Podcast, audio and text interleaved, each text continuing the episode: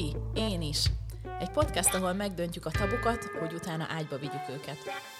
Ahol olyan kérdésekre kapsz választ, amiket még te sem mertél feltenni magadnak. Ami annyira túlfűtött, hogy miközben hallgatod, felnyog a fülhallgatód.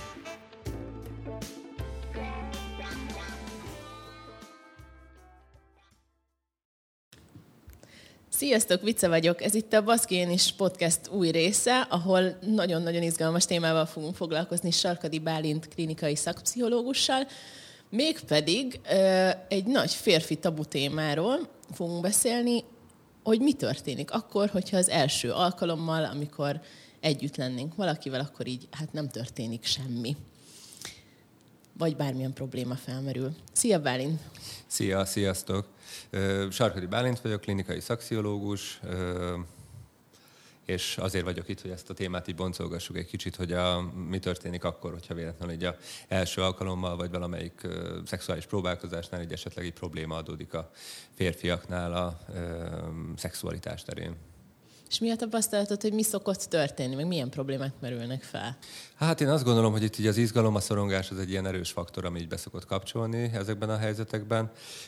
Ebből kifolyólag ilyen merevedési probléma, korai magömlés, illetve hogy talán így a szexuális helyzetek elkerülése az, ami így ilyen ami így az én klientúrámon meg szokott jelenni, illetve hogy lehet, hogy ez így le is fedi így a e, általánosságot, és ezért így a, szerintem lehet azt mondani, hogy ez egy általános probléma a férfiak körébe.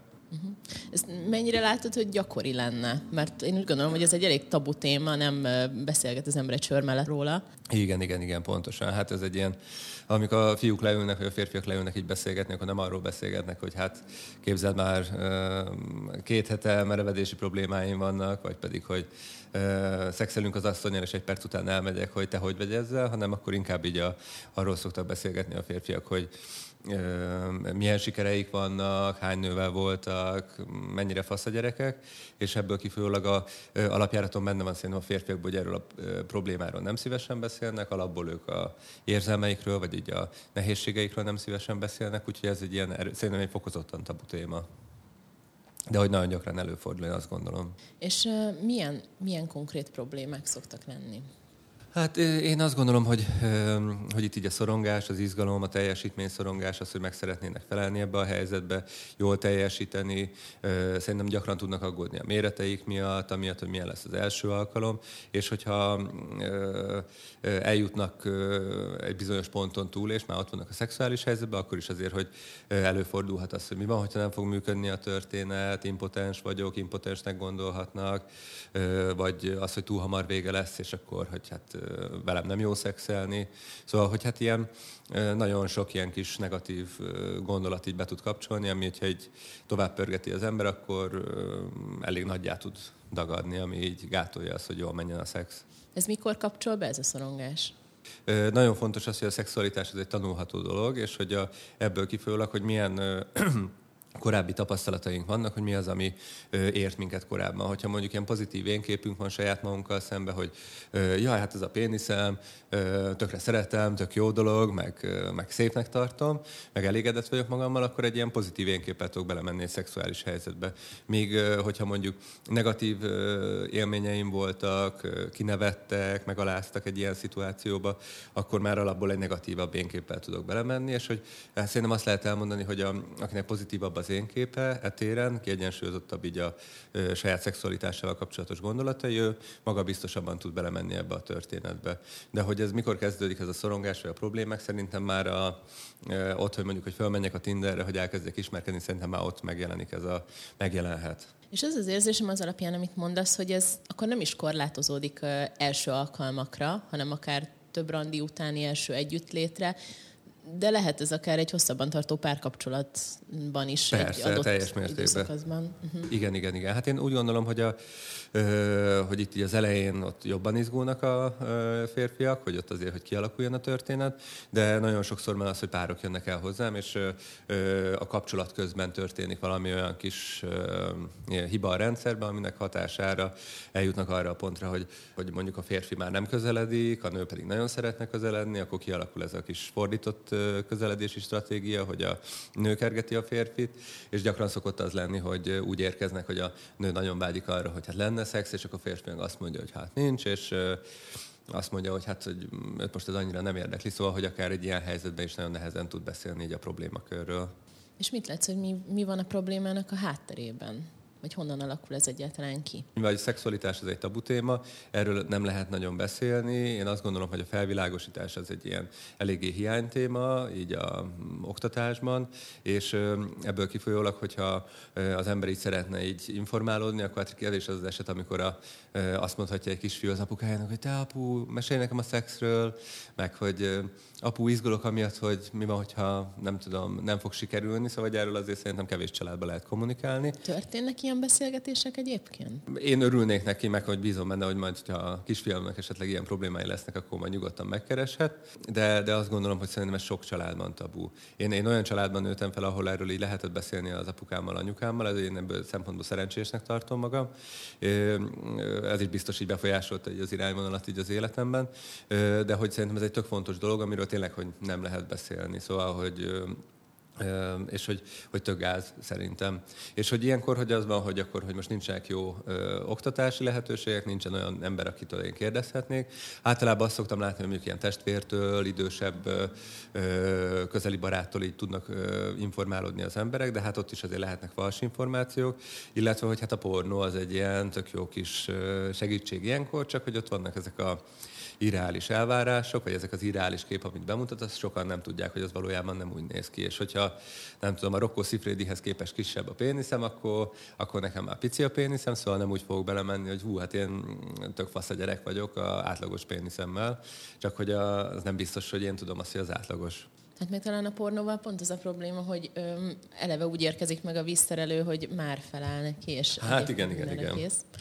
Igen, ez egy ilyen nehézség szerintem benne, és hogy, a, hogy ez az irreális ö, elvárás. Mert én gyakran szoktam mondani a klienseknek, hogy lehet olyan pornófilmeket is nézni, ahol mondjuk ilyen, ilyen nem tudom, a, ez a Berg filmes rész, hogy mi történik ott így a színfalak mögött, és akkor például, hogy a, ö, hát egy az, hogy ilyenkor azért szoktak gyógyszereket alkalmazni a színészek, illetve az, hogy hát lehet azt látni, hogy a férfi, illetve vagy másik hölgy éppen így izgatja, hogy azért az a merevedés megmarad maradjon. Szerintem egy nagy szexuális tévhit, ami így a férfiakat így zavarja, hogy, hogy a, rögtön, amikor meglátja a nőt, vagy mondjuk a nő az levetkőzik, vagy mond valami kis szexit, akkor neki már rögtön merevedésének kéne lennie. És akkor ilyenkor már elindul az a ö, negatív spirál, hogy húha, hogy ö, most már állnia kéne, hát miért nem áll? És akkor ez már rögtön szerintem tudja blokkolni a férfit. És ez vajon csak a pornó miatt van, vagy mások is van, hogy azt gondolja, hogy már akkor elni kéne? Ez egy ilyen, talán egy ilyen társadalmi elvárás, hogy a, akkor, hogyha ez, ö, ha látunk egy pucér nőt, akkor állnia kéne. Én mindig azzal szoktam őket megvigasztani, hogyha elmegy a strandra, és ott is vannak nagyon szép dekoratív hölgyek, bikiniben, meg ilyen nem tudom, szép tangabugyiban, tök jó, hogy nincsen merevedése, mert hogyha milyen kellemetlen lenne. És hogy szerintem a társadalmunk azért, hogy mondjuk így a filmekben, vagy ezekben az elérhető ö, ö, ilyen, ilyen forrásokban, mondjuk a pornó tekintetében, vagy bármi másban, ö, akár az Instagramon, vagy Facebookon keresztül, hogy így ez a szexualitás nem így az arcunkba van tolva. És hogy szerintem az, hogy a Instagramra fölmegyek, végignézhetek, nem tudom, rengeteg félmeztelen nőt, és valahogy egy kicsit így az inger küszöböt magasabb szintre teszi. És az, hogy szerintem, hogy a, így a modern társadalmunkban az, hogyha látunk egy mesztelen nőt, és annélkül, hogy történne bármilyen egyéb ingerlés, az szerintem egy kicsit ilyen irreális elvárás, hogy akkor rögtön már beinduljon a dolog. Ez olyan, mint amikor a férfiak ezt gondolják, hogy hú, hát tök jó ki vagyok pattintva, meg hát nem tudom, micsoda szép péniszem van, akkor rám néz egy nő, akkor neki már rögtön szexuálisan készen kell állnia, és nem tudom, benedvesedve várnia, hogy behatoljak. És hogy ugyanúgy szerintem, hogy ezek az irreális elvárások mind a két fél felé így megjelennek, és csak egyetlen egy probléma vele, hogy a férfiaknál szerintem kicsit ilyen szembeütközőbb, hogyha ez a nem annyira lelkes a illető, míg a nőknél pedig annyira ez nem jelenik meg, vagy nem annyira nyilvánvaló. Uh-huh. Hát akkor, ha jól látom, gyakorlatilag teljesen el is van tolódva a vizuális, vizuális ingerek felé. Az egész, igaz? Hát, hogy, hogy szerintem, hogy ezt szeretnénk, vagy szokták ezt gyakran mondani, hogy a férfiak vizuálisak, de én azt gondolom, hogy, hogy mondjuk egy ilyen a szexuálterápiának is az azon alapú, hogy például, hogyha történik egy manuális ingerlés, vagy valamilyen ingerlés a nemiszernél, akkor arra lesz egy szexuális válasz. Szóval, hogy persze vannak olyan, meg szerintem el lehet odáig jutni, hogy mondjuk egy vizuális inger hatására is valakinek orgazmusa legyen, de hát szerintem ez egy ilyen szélsőséges példa, és Szóval, hogy a, a testiség, a simogatás, az, hogy csókolózik valaki, az előjáték, szóval ezek mind-mind nagyon fontosak, és hogy a, már ott el tudnak akadni mondjuk a szorongó férfiak, hogy hó, hát most már nem megy a történet, és akkor most már töggáz, inkább kerüljük el a szitut, de ott van az a lehetőség, hogy akár fél órán keresztül csak csókolózhatnak, és még le se kell vetkőzni, és az alatt is ott van az a lehetőség, hogy kicsit eltereljem a figyelmemet arról, hogy nem áll a péniszem, arra, hogy fú, hát milyen jól érzem magam, milyen gyönyörű gyönyörű nővel csókolózom, és hogy valahogy erre áthelyezni a hangsúlyt. É, és mi az, amihez egyébként először nyúlnak a férfiak? Mert amit most mondasz, szerintem ez már egy, egy sokkal nagyobb tudatosságot igényel. Mi az, amit csinálnak, amikor először látják, hogy probléma van? Hát én azt gondolom, hogy ilyenkor szerintem próbálják erőltetni talán egy kicsit ezt a dolgot, és nagyon ráfókuszálnak. Ebből kifolyólag ez pont így az ellenkező hatást váltja ki, és így inkább sokkal jobban elkezdik magukat figyelni, és azt mondják, hogy hát ez annyira sem megy, mint a múltkor, tök gáz vagyok. Illetve, hogy hát így a, nem tudom, vannak ezek a különböző nem gyógyszernek minősülő készítmények, amiket így reklámoznak, és mindenhol így bele lehet futni, hogy általában ezeket próbálják hívni segítségül, ami azért egy ilyen nem túl jó megoldás szerintem, mert hogy ki tud alakítani egy, egy ilyen addikciót, ami nem feltétlenül a gyógyszernek a hatóanyagára, hanem arra, hogy, hogy én ennélkül, a mankó nélkül én nem vagyok képes a szexualitásra. Ami aztán még egy, még egy spirált persze, persze. Tovább, ugye? Igen, igen, igen. Meg én nagyon sokszor azt látom, hogy inkább ez a placebo hatás az, ami ilyenkor tud segíteni a, az embernek, hogy bevettem a tablettát, és akkor hú, hát akkor mennie kell. És nagyon érdekes, hogy sok kliensemnél látom ezt, hogy a, beveszik, és 5 perc múlva már hat, és akkor már minden tök frankó, mert hogy valahogy tényleg egy ilyen olyan mankót tud nekik adni, ami, ami, ami egy magabiztosságot ad. Meg lehet ezt változtatni, hogy valami más legyen ez a placebo? Szerintem azt lehet, hogy mondjuk, hogy elengedni ezt a mankót, és hogy valahogy szembenézni ezzel a nehézségünkkel. Én, én mindig azt szoktam javasolni, hogy, szóval, hogy azt, hogyha én mondjuk izgulok egy helyzetben, vagy félek valamilyen szituációban, hogy ezt lehet mondani. Persze marha nehéz is, főleg az, hogyha egy olyan élményről van szó, vagy szituációról, amikor nagyon nagy a tét, vagy én úgy értékelem, hogy ez egy ilyen kellemetlen lenne, hogyha kiderülne, hogy én most itt így félek, vagy ilyesmi. És hogy a, hogyha ezt képesek vagyunk fel felvállalni azáltal, hogy valahogy erről lehet beszélni, akkor az csökkenhet ennek a szorongáskeltő hatása. Azon gondolkodom most, hogy az alapján, amit mondasz, meg az, ami az én tapasztalatom, szerintem ez sokkal gyakoribb helyzet, mint hogy tabuként kezeljük. És ez mint hogyha egy ilyen nagyon általános dolog lenne, ami csak azzal áll szemben, amit mondjuk filmekben látunk, vagy akár pornóban, akár ugye, amit beszéltünk az Instagramról, de hogy a valóság az, az nem az, hogy az ember beleugrik az ágyba, és azonnal belecsap a lecsóba, és hogy nem is így kellene működnie.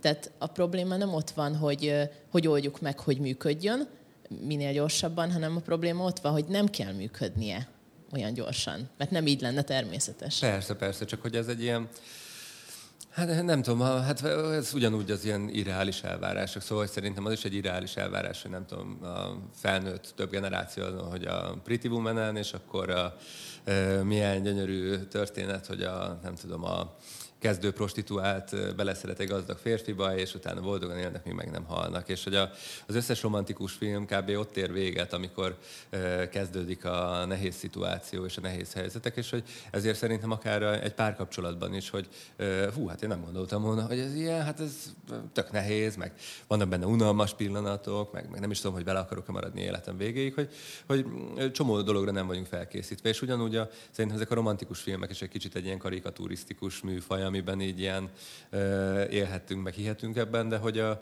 hogy a realitás sajnos az más. Igen, egyébként én valamikor olyan 28 éves korom körül abba hagytam ezeket a romantikus filmeket, mert mondtam, hogy egyszer mutasson már nekem valaki olyat, aki, ami akkor kezdődik, amikor mondjuk három-négy év eltelt és azóta mondjuk készülnek is időnként. Igen, igen. de a szexuális jellegű tartalmak szintén szerintem kevés van abból, ami arról beszél, hogyha mondjuk hosszú párkapcsolatban benne vagy, akkor utána mi történik, úgyhogy...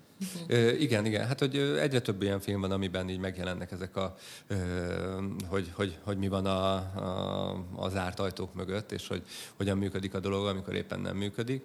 De hogy szerintem az a fontos, hogy mind saját magunkkal szemben, mind pedig a másik féle szemben, hogy ilyen megértők és elfogadók legyünk, és hogy ö, szóval, hogy tényleg, hogy az, hogy egy ilyen nem tudom, hogy ilyen a, valaki mondjuk, valakinek nincsen merevedése, a, akár a a hölgyek körében is ezt így ki lehet nevetni. Szóval, hogy a, a, most így nem tudom, a, leül egy nő a barátnőivel, és akkor hát nem arról fog mesélni, hogy képzeljétek, hát a férjemmel nem tudunk szexelni, mert nem áll föl szegénynek. Szóval, hogy ez egy ilyen, nem az, amiről így a szüli felében szoktak beszélgetni. Uh-huh, uh-huh.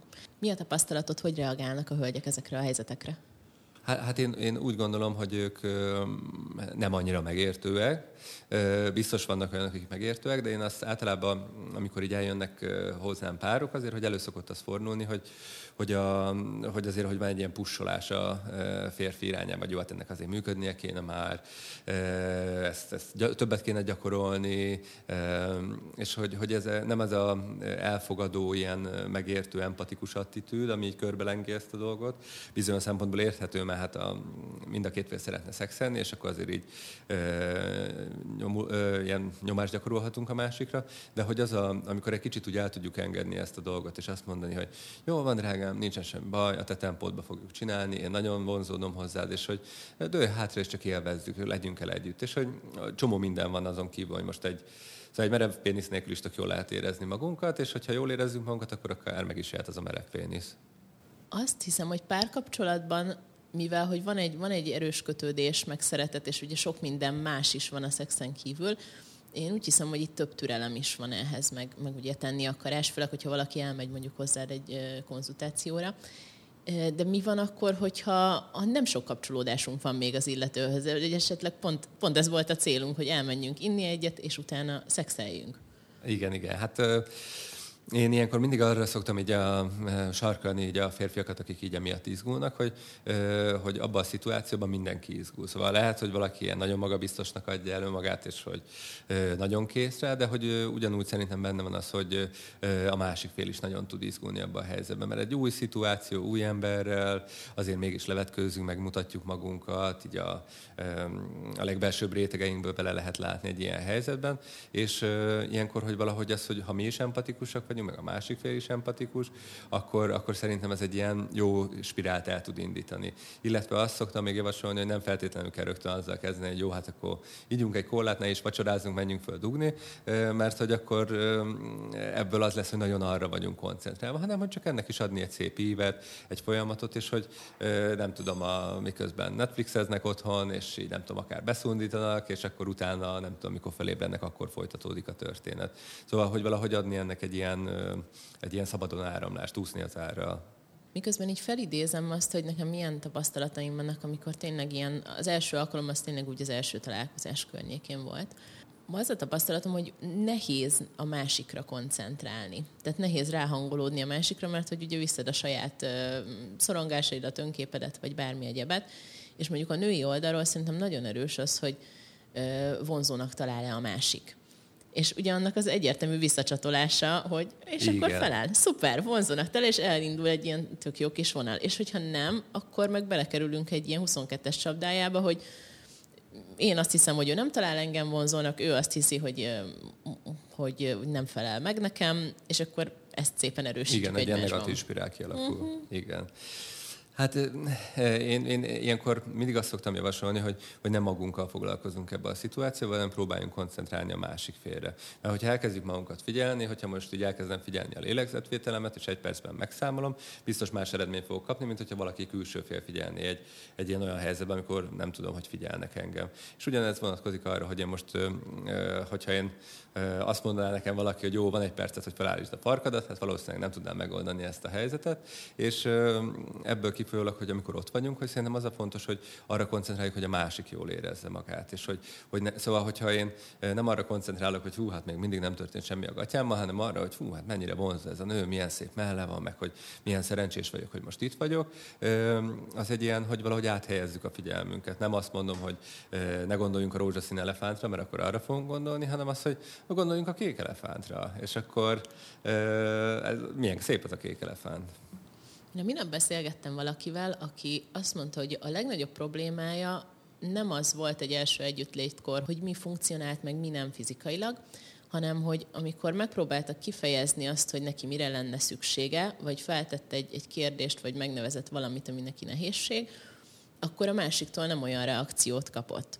És akkor gyakorlatilag, hogy földobta a labdát, de nem kapott rá választ. Igen, hát ez ö, ö, igen, hogy, hogy nem, nem, nem egy ilyen, szóval nem ez az empatikus, elfogadó ö, attitűd jelenik meg, illetve hogy a férfiak szerintem, ö, én gyakran szoktam azt látni, hogy, a, ö, hogy amikor beszámol a párnak a női tagja arról, hogy hát otthon ül a kanapén, és nézi a tévét, és hogy én elmondom az érzésemet, de ő meg se szólal. És akkor én így szoktam mondani ilyenkor a, annak az adott férfinak mondjuk, hogy, a, hogy, hogy én tudom, hogy ő benne így mennek az érzések, érzések, hullámoznak, még gondolatai vannak, miközben nézi azt a tévét, csak hogy, a, hogy valahogy ez egy ilyen érdektelenségnek tűnhet kifelé. És hogy erre, hogy odafigyelni, így fókuszálni arra, hogy jó, én most, hogy mi az, amit így kifelé mutatok a másik félnek. És hogyha én amiatt, hogy mondjuk beszorongok ebbe a szituációba, nem tudok róla beszélni, vagy nem tudok annyira rákoncentrálni, az a másik fél azt fogja gondolni, hogy hú, hát ez lesz engem, mm. nem is érdeklődik, nem is annyira fontos neki ez a dolog, és hogy, szóval, hogy arra, arra figyelni, hogy én mit mutatok mutatok kifelé? Hogy mi, mi az én viselkedésemnek az üzenete? Tehát akkor nem biztos, hogy az a kulcs, hogy megnevezzem a saját szorongásom, vagy beszéljek róla a másiknak, mert én ezt valahogy olyan, olyan kivitelezhetetlennek tartom, amikor gyakorlatilag nincs még kapcsolat közöttünk, hanem inkább az, hogy a másikra reagáljak, meg a másikra figyeljek, és ezáltal azért ő látni fogja, hogy bennem mi van, anélkül, hogy nekem ki kellene mondanom. Hát én azt gondolom, hogy szerintem ki lehet azt mondani, hogy hello, tökre izgulok, meg, hogy, meg hogy nem tudom, régen csináltam ilyet, vagy hogy nagyon tetszel, izgulok. Szóval, hogy ez, és hogy nem azt kell mondani konkrétan, hogy te figyelj, az előző pasiaimmal ez is ez történt, az előző barátnémnél mind fölsültem, hanem csak az, hogy, hogy valahogy kifejezni azt, hogy, hogy szóval, hogyha én azt mondom, hogy izgulok, akkor abban bennem van, hogy nekem ez fontos, és hogy szeretnék teljesíteni, és hogy, hogy én ezzel, hogy én kimerem mondani azt, hogy izgulok ezzel, lehet az az érzés, hogy, szóval, hogy én kapcsolódni szeretnék. Ugyanakkor mondjuk Szerintem ez sok, sok lánynál tök jól működik, mert akkor gyakorlatilag izgulhatunk együtt. Igen, igen, igen. És, és ennek meg lehet a varázsa. Um, én nem vagyok meggyőződve róla, hogy nekem ez használna. Mert én látom, ha valaki izgul, tehát uh-huh. nem kell, hogy ki, lehet, hogy neki könnyebb a lelke tőle. De nekem valahogy elvesz abból a, abból a dominánsabb férfiasságból, amire nekem mondjuk egy ilyen szituációban szükségem van. Az, az teljesen más, hogy meg párkapcsolatban hogy kezeljük, az, az tök rendben van, de mondjuk ezt a támogató hozzáállást és pozitív ilyen együtt izgulást, ezt tök jól el tudom képzelni, amikor mondjuk hosszabb ideje randizom valakivel, vagy párkapcsolatban vagyok. Viszont, hogyha ez tényleg egy első alkalom, és esetleg ez is volt a célja a találkozásnak, akkor nekem egy kicsit nehéz elképzelni azt, hogy aki aki jobban vonzódom a magabiztos, kicsit domináns a férfiakhoz, hogy valaki odájön elém, és elmondja, hogy szia, én izgulok, csináljunk valamit ezzel. Nekem az ott letöri azt a magabiztosságot, amihez szükségem van arra, hogy, hogy tényleg úgy reagáljak, ahogy, ahogy ott a szükséges. Értem, értem. Hát én azt gondolom, hogy ennek is megvan a módja, hogy ezt hogyan lehet kommunikálni, meg hogy kinél lehet ezt kommunikálni. De hogyha ezt úgy lehet mondjuk kommunikálni, hogy, hogy ú, hát hogy nagyon izgatott vagyok, hogy most itt vagyunk ebbe a szituációba, és hogy nagyon vártam ezt a pillanatot. Ebbe, ez egy kicsit ilyen eufemisztikusan meg van fogalmazva az, hogy lehet, hogy amúgy be vagyok szarva. és hogy az is, hogy ezt így hogyan lehet mondani. Szóval, hogyha nem tudom, James Bond azt mondja, hogy kicsit izgulok, az egy olyan dominánsan történhet, még hogyha mondjuk egy ilyen nagyon ilyen szorongó pasi mondja ezt, hogy kicsit izgulok, akkor az, az, az persze az lehet lelombozó. De hogy szerintem, szóval, hogy valahogy úgy állnak mindig az emberek a szexualitáshoz, hogy hú, tök király, nem tudom, a, tök jól néz ki az a csaj, biztos imádja a szexet, és éjjel-nappal pornót néz, és arra vágyik, hogy egyfolytában szexeljen. Gondolhatják ezt a férfiak így ilyen általánosságban. És hogy a nők meg azt gondolhatják, hogy hú, hát ez micsoda lepedő akrobata, és hogy hú, tud, hogy el szeretne köteleződni, biztonságot fogok tőle kapni, és akár ő lehet a gyermekeim apja, és milyen klassz géneket fog örökölni.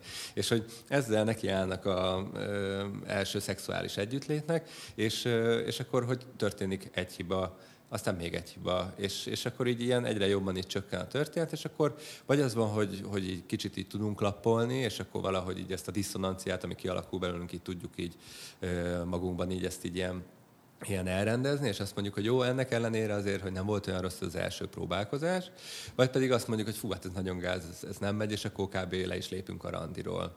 Ez mind a két félnél megjelenhet, csak hogy, hogy valahogy azt, szerintem, hogy nagyon nagy elvárásokkal tudunk belemenni ebbe a történetbe, és hogyha véletlenül nem úgy történik, ahogy elképzeltük, akkor nagyon csalódottak tudunk lenni. De hogy, a, hogy szerintem az a fontos, hogy én sok embernél látom azt, hogy a, keresik a tökéletes szerelmet, a tökéletes szexualitást, de szerintem az nem létezik.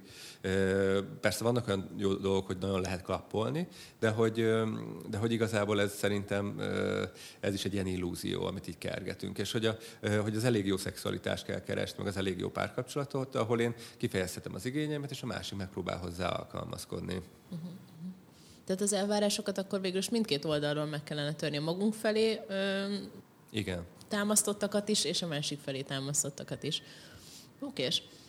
És hogyha ez viszont egy ilyen általánosabb hozzáállás, ahogy hallom, akkor ehelyett gyakorlatban mit lehet csinálni? Gyakorlatban hogy lehet másképp hozzáállni ehhez? Tehát a saját elvárásainkat ö, akár letörni, a másikét kezelni, Hát én, én azt gondolom, hogy, hogy a társadalmunkra nagyon jellemző ez, hogyha valami elromlik, akkor ki kell dobni, és veszünk egy újat, és ez a párkapcsolatokra hatványozottan. És hogy szerintem a, egy, egy ilyen empatikus, nagyon elfogadó ember is, amikor hazamegy, vagy találkozik a barátnővel, akkor azt mondja, jó, de nekem az a minimum, hogy én ezt megkaphatom, hogy nekem, nem tudom, kiegyensúlyozott szexuális életem legyen, vagy hogy legyen vacsora az asztalom, vagy a, nem tudom, a párom ezt is ezt csinálja. És hogy én mindig azt szoktam mondani, így, így akár magamnak is, meg a klienseimnek is, hogy amikor ez így felmerül bennem, hogy ez a minimum, én ezt megérdemlem, akkor el kell rajta gondolkodni, hogy hát ezt miért gondoljuk így, illetve az, hogy, hogy ezt lehet egy kicsit így enyhíteni ezt a gondolatsort.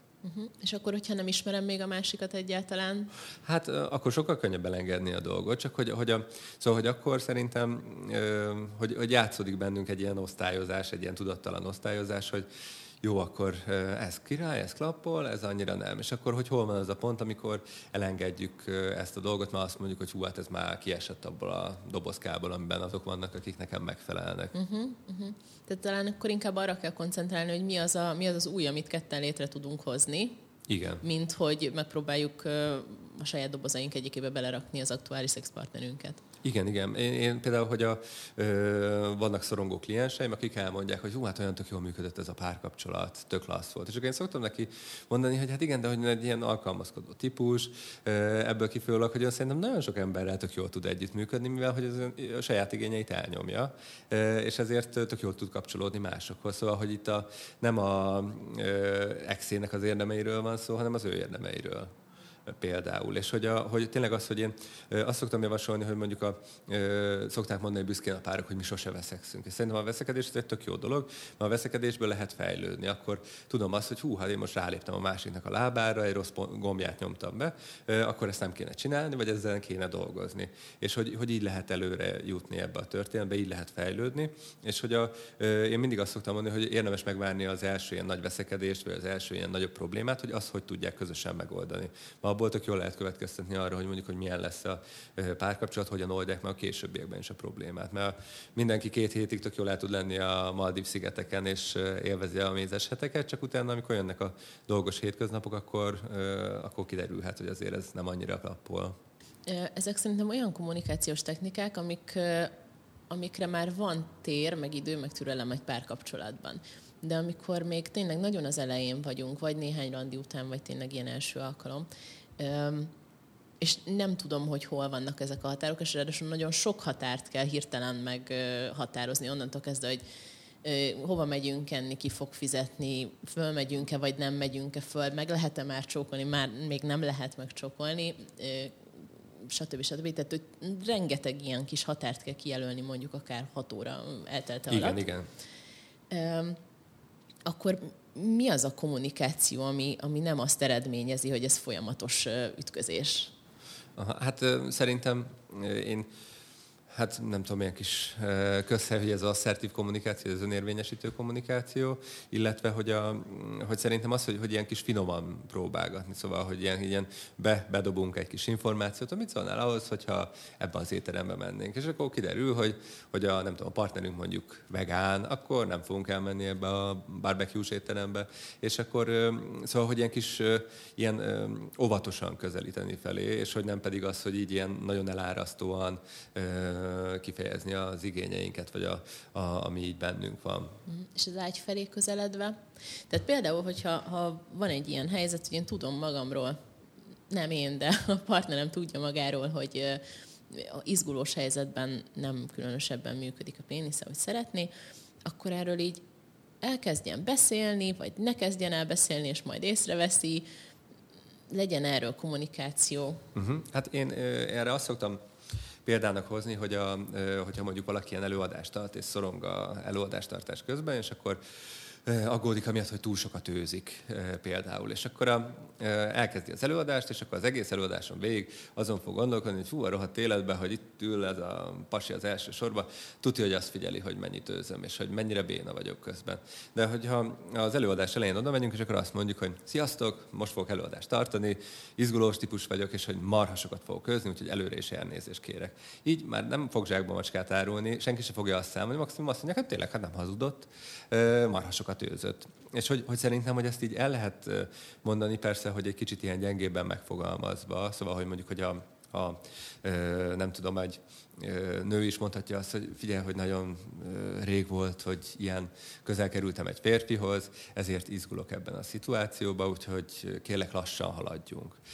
Vagy pedig egy férfi is mondhat ilyet, mert ez egy tök szép mondat, amit egy férfitől is elfogadhatnánk, csak hogy tudom, hogy van ez a ez a dominál, dominánság iránti ö, vágy a nőkben, de hogy ez szerintem, ö, szóval, hogy, hogy valahogy az kell, hogy ő így ilyen megmelegedjen azba a szituációba, és biztonságban érezze magát, és utána ő ki tud teljesedni benne. És ez szerintem mind a két félre igaz. Szóval, hogy nagyon jó összepasztolásnak kell lenni ahhoz, meg ilyen nagyon specifikus, hasonló érdeklődési körnek, hogy egy találkozás után hatalmas nagy szexcsata legyen a dologból, amit mindenki élvez.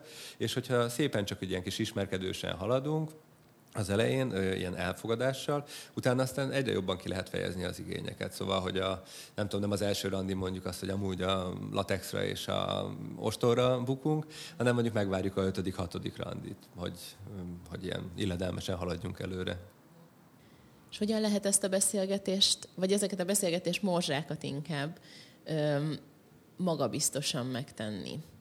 Mert az az, az az érzésem egy kicsit, hogy egy, egy, akár egy beszédnél, vagy, vagy bármilyen új szituációban, én például nagyon komfortosan el tudom mondani, hogy mivel van problémám, de amikor az egész helyzet arról szól, hogy, hogy a másik milyennek lát engem, az az egy darab ember, és nincs választás, mert amikor előadást tartok, vannak huszan, ha az egyiknek nem tetszett, hát leszarom. Biztos lesz még kettő, akinek igen de amikor, amikor úgy gondolom, hogy neki most a legjobb fényemben kellene látnia, uh-huh. mert akkor lesz belőle második randi, uh-huh. ezt hogy tudom úgy mutatni, hogy közben mondjuk, ugye az én esetemben mondjuk nem vagyok nedves fél óra múlva sem. Uh-huh. De mégis szeretném, hogy ezt lássa.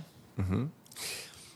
Hát szerintem így két irányból lehet megközelíteni ezt a dolgot. Az egyik az az, hogy miért annyira fontos, hogy minket így lássanak, és hogy talán, hogy azért, hogy ha én nagyon meg akarok felelni a másiknak, és a legjobb színbe akarok feltűnni, azáltal leszek én annyira vonzó, hogy lesz ebből második rendezvú, illetve, hogy a másik nézőpont szerintem az az, hogy abban a helyzetben, hogy mire vágyna a másik, hogy mivel tudnék én az ő kedvében járni. És hogy itt nem feltétlenül kell ennek egy, nem tudom, egy ilyen behatolásos aktusnak lenni, vagy ő nem tudom, így ilyen, hoz egy ilyen vízmérőt, és akkor megméri, hogy um, ez az drágám, már annyira nedves vagy, hogy én nagyon büszke vagyok, lesz ebből még második randi. Szóval, hogy hogy, hogy valahogy az, hogy, hogy szerintem hogy nagyon sokszor vannak ezek a szeretett nyelvek, hogy a, nem tudom, a becéző szavak, a, a testi érintés, vagy, a, vagy az ajándékozás, hogy, hogy gyakran előfordul az, hogy a, hogy a saját elvárásainkat szeretnénk adni a másiknak, hogy nekem mi esne jól ebbe a mhm. szituációba. Uh-huh. És ezért érdemes arra figyelni, hogy, hogy a másiknak mi esne jól. Szóval, hogy, és talán ebben van az, az örök ellentét, vagy ilyen nehézség a férfiak és a nők közt, hogy hát a, nehezen gondolkodnak a férfiak a nők agyával, a nők meg a férfiak agyával, és hogy a, ebben vannak ezek a nagy ellentétek. De hogy a, nem tudom, az egyik kollégám mondta, hogy a férfiak tök egyszerűen működnek, amikor hazaér, először le kell szopni, utána kaját kell neki adni, és csak utána kell megkérni arra, hogy cserélje ki a villanykörtét. Igen, ezt úgy szoktuk hívni otthon, hogy teli gyomor és üres golyók. Igen, igen, igen. És hogy, hogy persze ez egy ilyen elég sztereotíp, és hogy vannak olyan férfiak, akik nem így működnek, de hogy bizonyos szempontból ö, szerintem tök jól leírja azt, hogy, hogy, hogy ö, hogyan lehet kapcsolódni egy férfihoz. Azt hiszem, hogy ott, ott volt egy kulcsmondat, amit ar- arról mondtál, hogy, hogy azt, azt kell tudnunk, vagy arra kell figyelnünk, hogy a másik mire vágyik. És hogy az esetek többségében szerintem ez nem valamilyen konkrét konkrét dolog, mint hogy most erre a pózra vágyik, vagy, vagy uh-huh. arra vágyik, hogy orális szex legyen, vagy bármi hasonló, hanem egy érzet inkább, amire vágyik. Tehát arra vágyik, hogy lelazuljon. Jó, uh-huh. mit tudok tenni azért, hogy lelazuljon?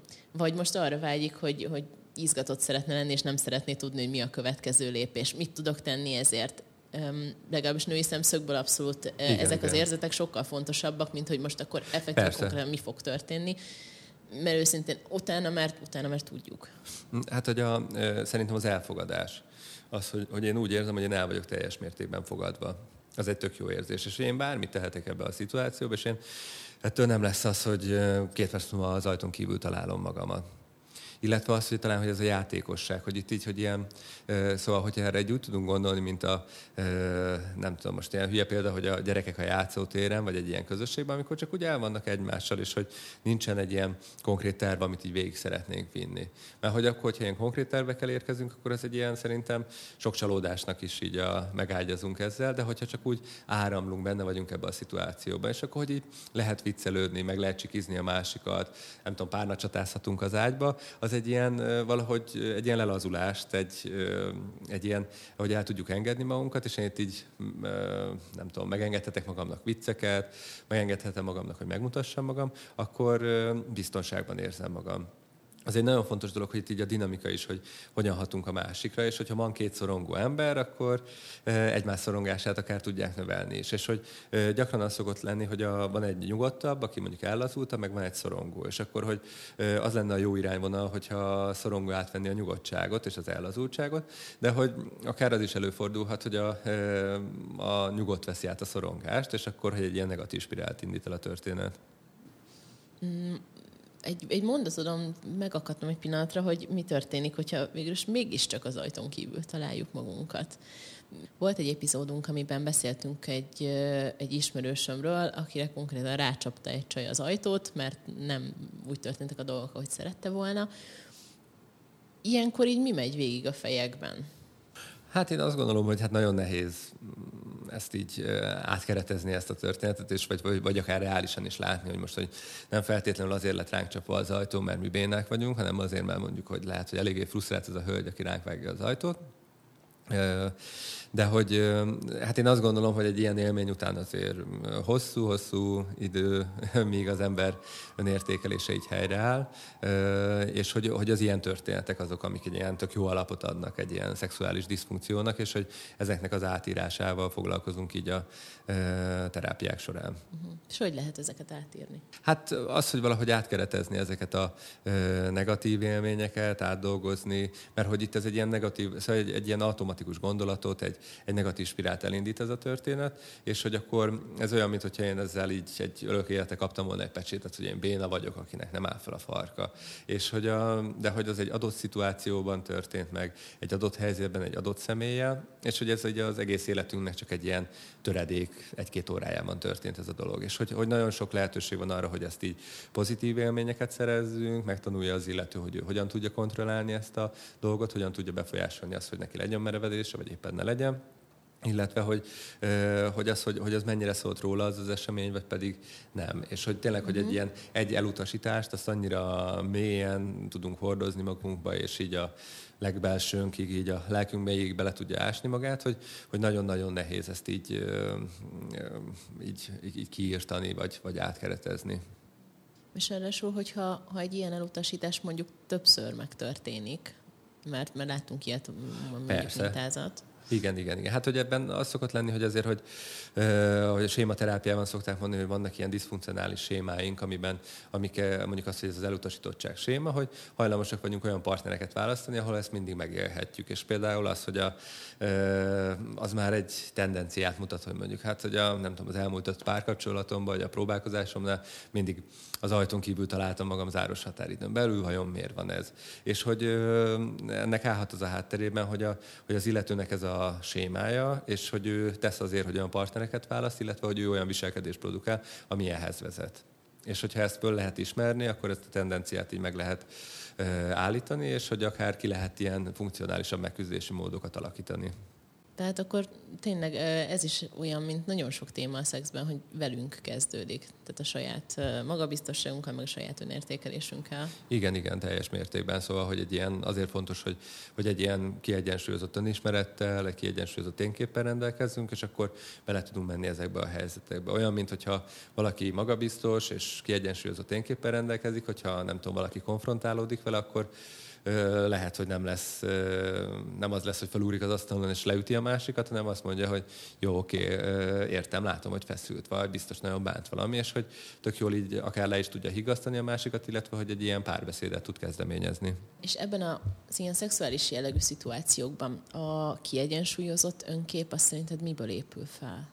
Hát, hogy szerintem, hogy, a, hogy ki vagyunk békülve a testünkkel, ki vagyunk békülve a nemi szervünkkel, ki vagyunk békülve a szexuális igényeinkkel, fel tudjuk ezeket vállalni, és nagyon sok helyzetben, hogy, hogy azért, hogy ez így tabusítva van, vagy szégyenérzettel párosul, nem szabad maszturbálni, meg nem tudom, púpos lesz tőle az ember, meg szörös lesz a tenyere, bármi, hogy, hogy Szóval, hogy, hogy ha ezt így kialakul egy ilyen elfogadás saját magával szemben, akkor sokkal könnyebb nyitni a másik felé. Ha egy, egy olyan pasival történik meg az a történet, amit meséltél, hogy kint találja magát az ajtón kívül, akkor ő mondhatja azt, hogy fú, hát szegény nagyon frusztrált, és akár még rá is írhat két nap múlva, hogy figyelj, hogy remélem jól vagy, uh-huh. és hogy valahogy így átkeretezve kicsit ezt a történetet, hogy, hogy ott történt valami, ami annyira kibillentette az ő egyensúlyából azt a hölgyet, hogy, hogy kirakta az ajtón kívülre, annyira dühös lett.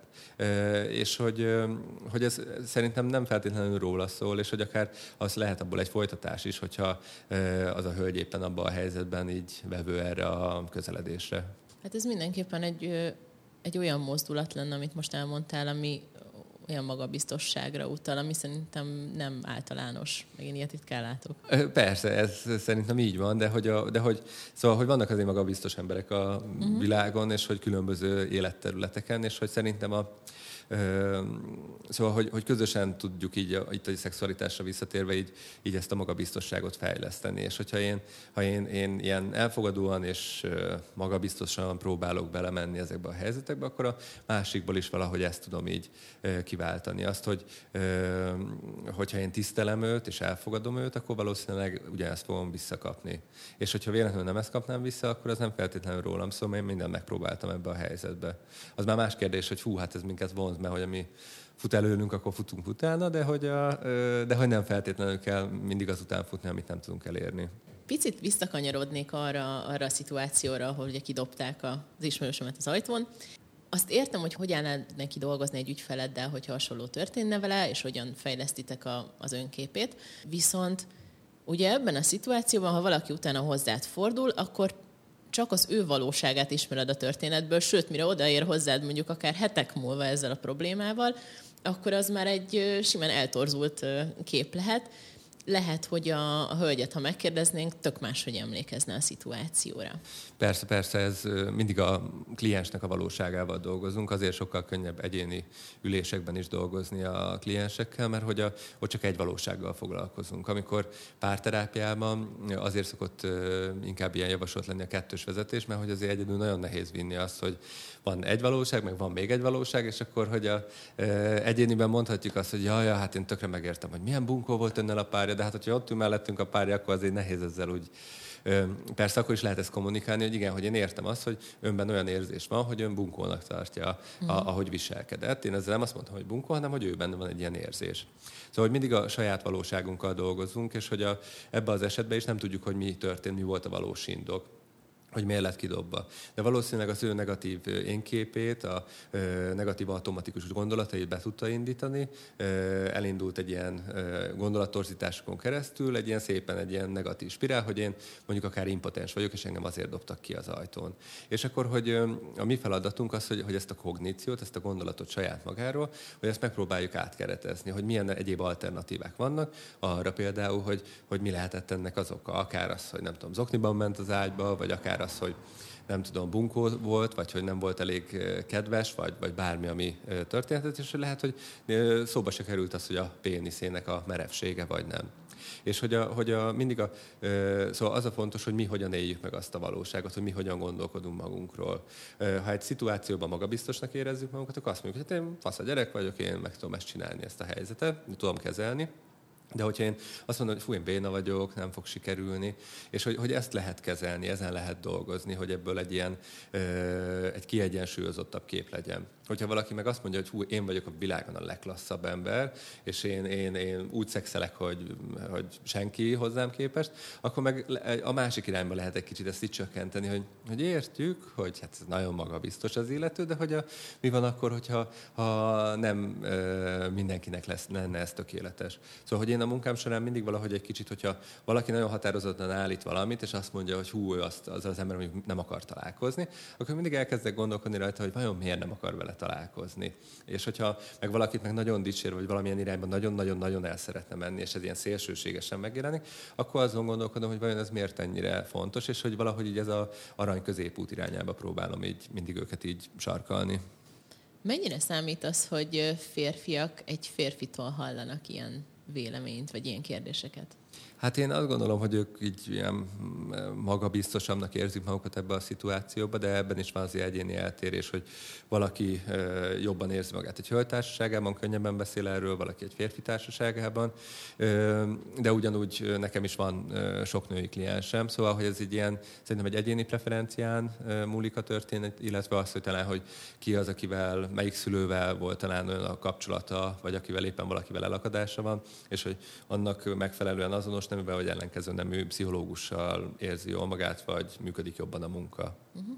És amikor először valaki hozzád fordul, akkor uh, milyen folyamaton vezeted végig, meg hogy néz ez ki egyáltalán? Hát általában, hogyha ilyen szexuális diszfunkcióval kerülnek hozzánk, akkor uh, elküldjük őket egy ilyen orvosi kivizsgálásra, hogy azért, hogy ne legyen, hogy ki lehessen zárni a biológiai hátterét a történetnek, és hogyha kizártuk a biológiai hátterét a történetnek, akkor egy ilyen anamnézissel így a gyerekkortól napjainkig így átbeszéljük a életüket, illetve hogy egy ilyen pszichoszexuális anamnézis formájában pedig a szexuális élményeiket, ami így a gyerekkortól, hogy az, amikor először találkozik a szexualitással, egészen a volt a szexuális felvilágosítás, észlelte valamit a szülei szexualitásából, egészen odáig, hogy milyenek az első benyomások, élmények, milyen tapasztalatai voltak, milyen kudarcai.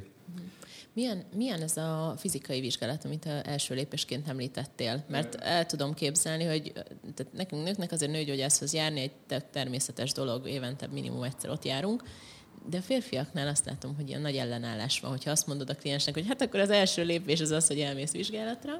Hát igen, igen, hogy elmondják a panaszokat, és akkor hát így vagy egy ilyen belgyógyászati vizsgálatra mennek el, vagy hát urológiai vizsgálat az igazi. De hát persze azt értem, hogy a férfiak nagy része azért tart ettől, hogy a, az a szép nagykezű doktor úr megvizsgálja őket, de azért el szoktak menni, szóval, hogy, hogy igyekeznek ilyen velünk együtt dolgozni, szóval, hogy, hogy belemennek ebbe a vizsgálatba. Mert a, nagyobb szokott lenni a szenvedés nyomás, mint az, hogy most kellemetlen ez a szituáció. De akkor te tudsz nekik abban segíteni, hogy így felkészüljenek erre, vagy tudják, hogy mi jön ezen a vizsgálaton, Hát vagy szerintem, lelkileg... hát nem szokott ezt úgy gyakran előfordulni, hogy megkérdezik, hogy mi történik ezen a vizsgálaton. Hát én bízom benne, hogy tudják, de jó, hogy szóltál, hogyha mondjuk esetleg ilyen szorongó kliens van, és lehet, hogy még életében nem volt ilyen vizsgálaton, akkor mondjuk lehet, hogy érdemes figyelmeztetni rá, hogy amúgy készüljön fel, hogy lehet, hogy lesznek meglepetése. Oké. Jó, és akkor amikor végigmentek a, a történeten gyakorlatilag, meg a tapasztalatait átnézitek, és utána pedig az aktuális problémáival foglalkoztok. Igen, igen. Hát meghatározunk egy célt, hogy mit szeretnénk elérni, és hogy abban próbálunk így előrébb jutni. Én mindig azt mondom, hogy a szexualitás az a, az ördög a részletekben rejlik, hogy tényleg az, hogy mik azok a pontok, ami miatt éppen nem mehet a történet. Mi volt, volt-e valami zavaró pont, mire gondolt közben, mire nem gondolt közben, és hogyha ezeket így át tudjuk nézni, például nagyon sok férfinál az első szexuális élmény, az kb. illuminált állapot, állapotban történik, egy házi buliban, vagy egy olyan helyen, ami nem egy ilyen intim szituáció, és emiatt, hogy egy kudarc élmény tud lenni. Az óvszerrel lehet probléma, és hogy, hogy, hogy egy ilyen, az első élmény az nagyon meghatározó tud lenni. És hogyha én abban az élményben én magabiztos voltam, vagy én velem elfogadóak voltak, megértőek, akkor ez egy ilyen pozitív spirál tud elindítani, meg arra lehet építkezni, de hogyha egy negatív élmény volt, akkor ez egy olyan dolog, hogy hú, hát ezt inkább el kéne kerülni, mert hogy most így csak így házhoz megyek a pofonért, hogyha én szexelni akarok. És ez általában milyen hosszú folyamat egy klienseddel? Mert az az érzésem, hogy azért a, a szexuális fejlődés az ilyen soha véget nem érő folyamat. Meddig maradnak veled a kliensek. Kognitív viselkedés terápiával ezt nagyon hatékonyan lehet kezelni ezeket a zavarokat, és hogy szerintem egy ilyen 15-20 alkalmon belül tök jó eredményeket el lehet érni. Más kérdés az, hogy azért, hogy általában ennek így a mélyebb rétegei is akkor felszínre szoktak kerülni, és akkor mondjuk amíg gyakran előfordul az, hogy amikor már jól működik ez a szexuális rész, vagy hogy már kiegyensúlyozottabbá válik, akkor maradnak tovább abból a célból, hogy mondjuk, hogy a egyéb ilyen elakadásaikat, sérelmeiket, érzelmeiket kezel kezeljük. Oké, okay, hát akkor összefoglalva igazából a merevedési problémák, vagy korai magömlés, vagy bármi ilyesmi szexuális diszfunkció, amikről most beszéltünk, gyakorlatilag onnan eredeztethető, hogy, hogy tisztában vagyunk-e magunkkal, elfogadjuk-e magunkat, ergo a megoldást sem ott kell keresni, amikor már az ágyban vagyunk, és konkrétan fizikailag mi kéne, hogy történjen, hanem sokkal hátrébb kell lépni, és azzal foglalkozni, hogy mit látunk magunkban, ki az, a, ki az a férfi, akinek látni szeretnénk magunkat, és utána arra fókuszálni, amikor együtt vagyunk, hogy a másik hogy érzi magát, és valahogy kiküszöbölni azt, hogy a szorongásunk meg a félelmeink, mint egy harmadik személy üljenek ott a szobában velünk. Igen, igen, én teljes mértékben egyetértek ezzel, tök jól összefoglaltad, hogy, hogy, hogy ö, Szóval, hogy mire eljutunk odáig, hogy menjünk uh, szexelni valakivel, addigra az tök jó, hogyha mi egy ilyen stabil énképpel tudunk belemenni ebbe a helyzetbe, amikor elfogadjuk magunkat, amikor ki vagyunk békülve magunkkal, és hogy ez egy ilyen uh, tök nehéz útja is a dolognak, mert hogy azért, hogy, hogy így a gyakorlat közben tudunk igazán e, jó gyakorlatot szerezni, meg tapasztalatokat, de hogy e, szóval, hogy szerintem, hogy kell időt hagyni arra, hogy saját magunkat megismerjük, és hogy kibéküljünk magunkkal, hogy elfogadjuk azt, hogy mi milyenek vagyunk, és hogy azzal hogyan tudunk mi dolgozni, és hogy, hogy mi ezek vagyunk, ezt tudjuk csinálni, és hogy e, et, ennek ellenére is, vagy emellett szerethetőek vagyunk talán úgy fogalmaznám ezt, tehát, hogy nem ennek ellenére vagy emellett vagyunk szerethetők, hanem hogy lesz olyan ember, akinek pont így kellünk, és igen, pont mi igen. vagyunk a megfelelő szexpartnerek. Igen, igen. Uh-huh, uh-huh.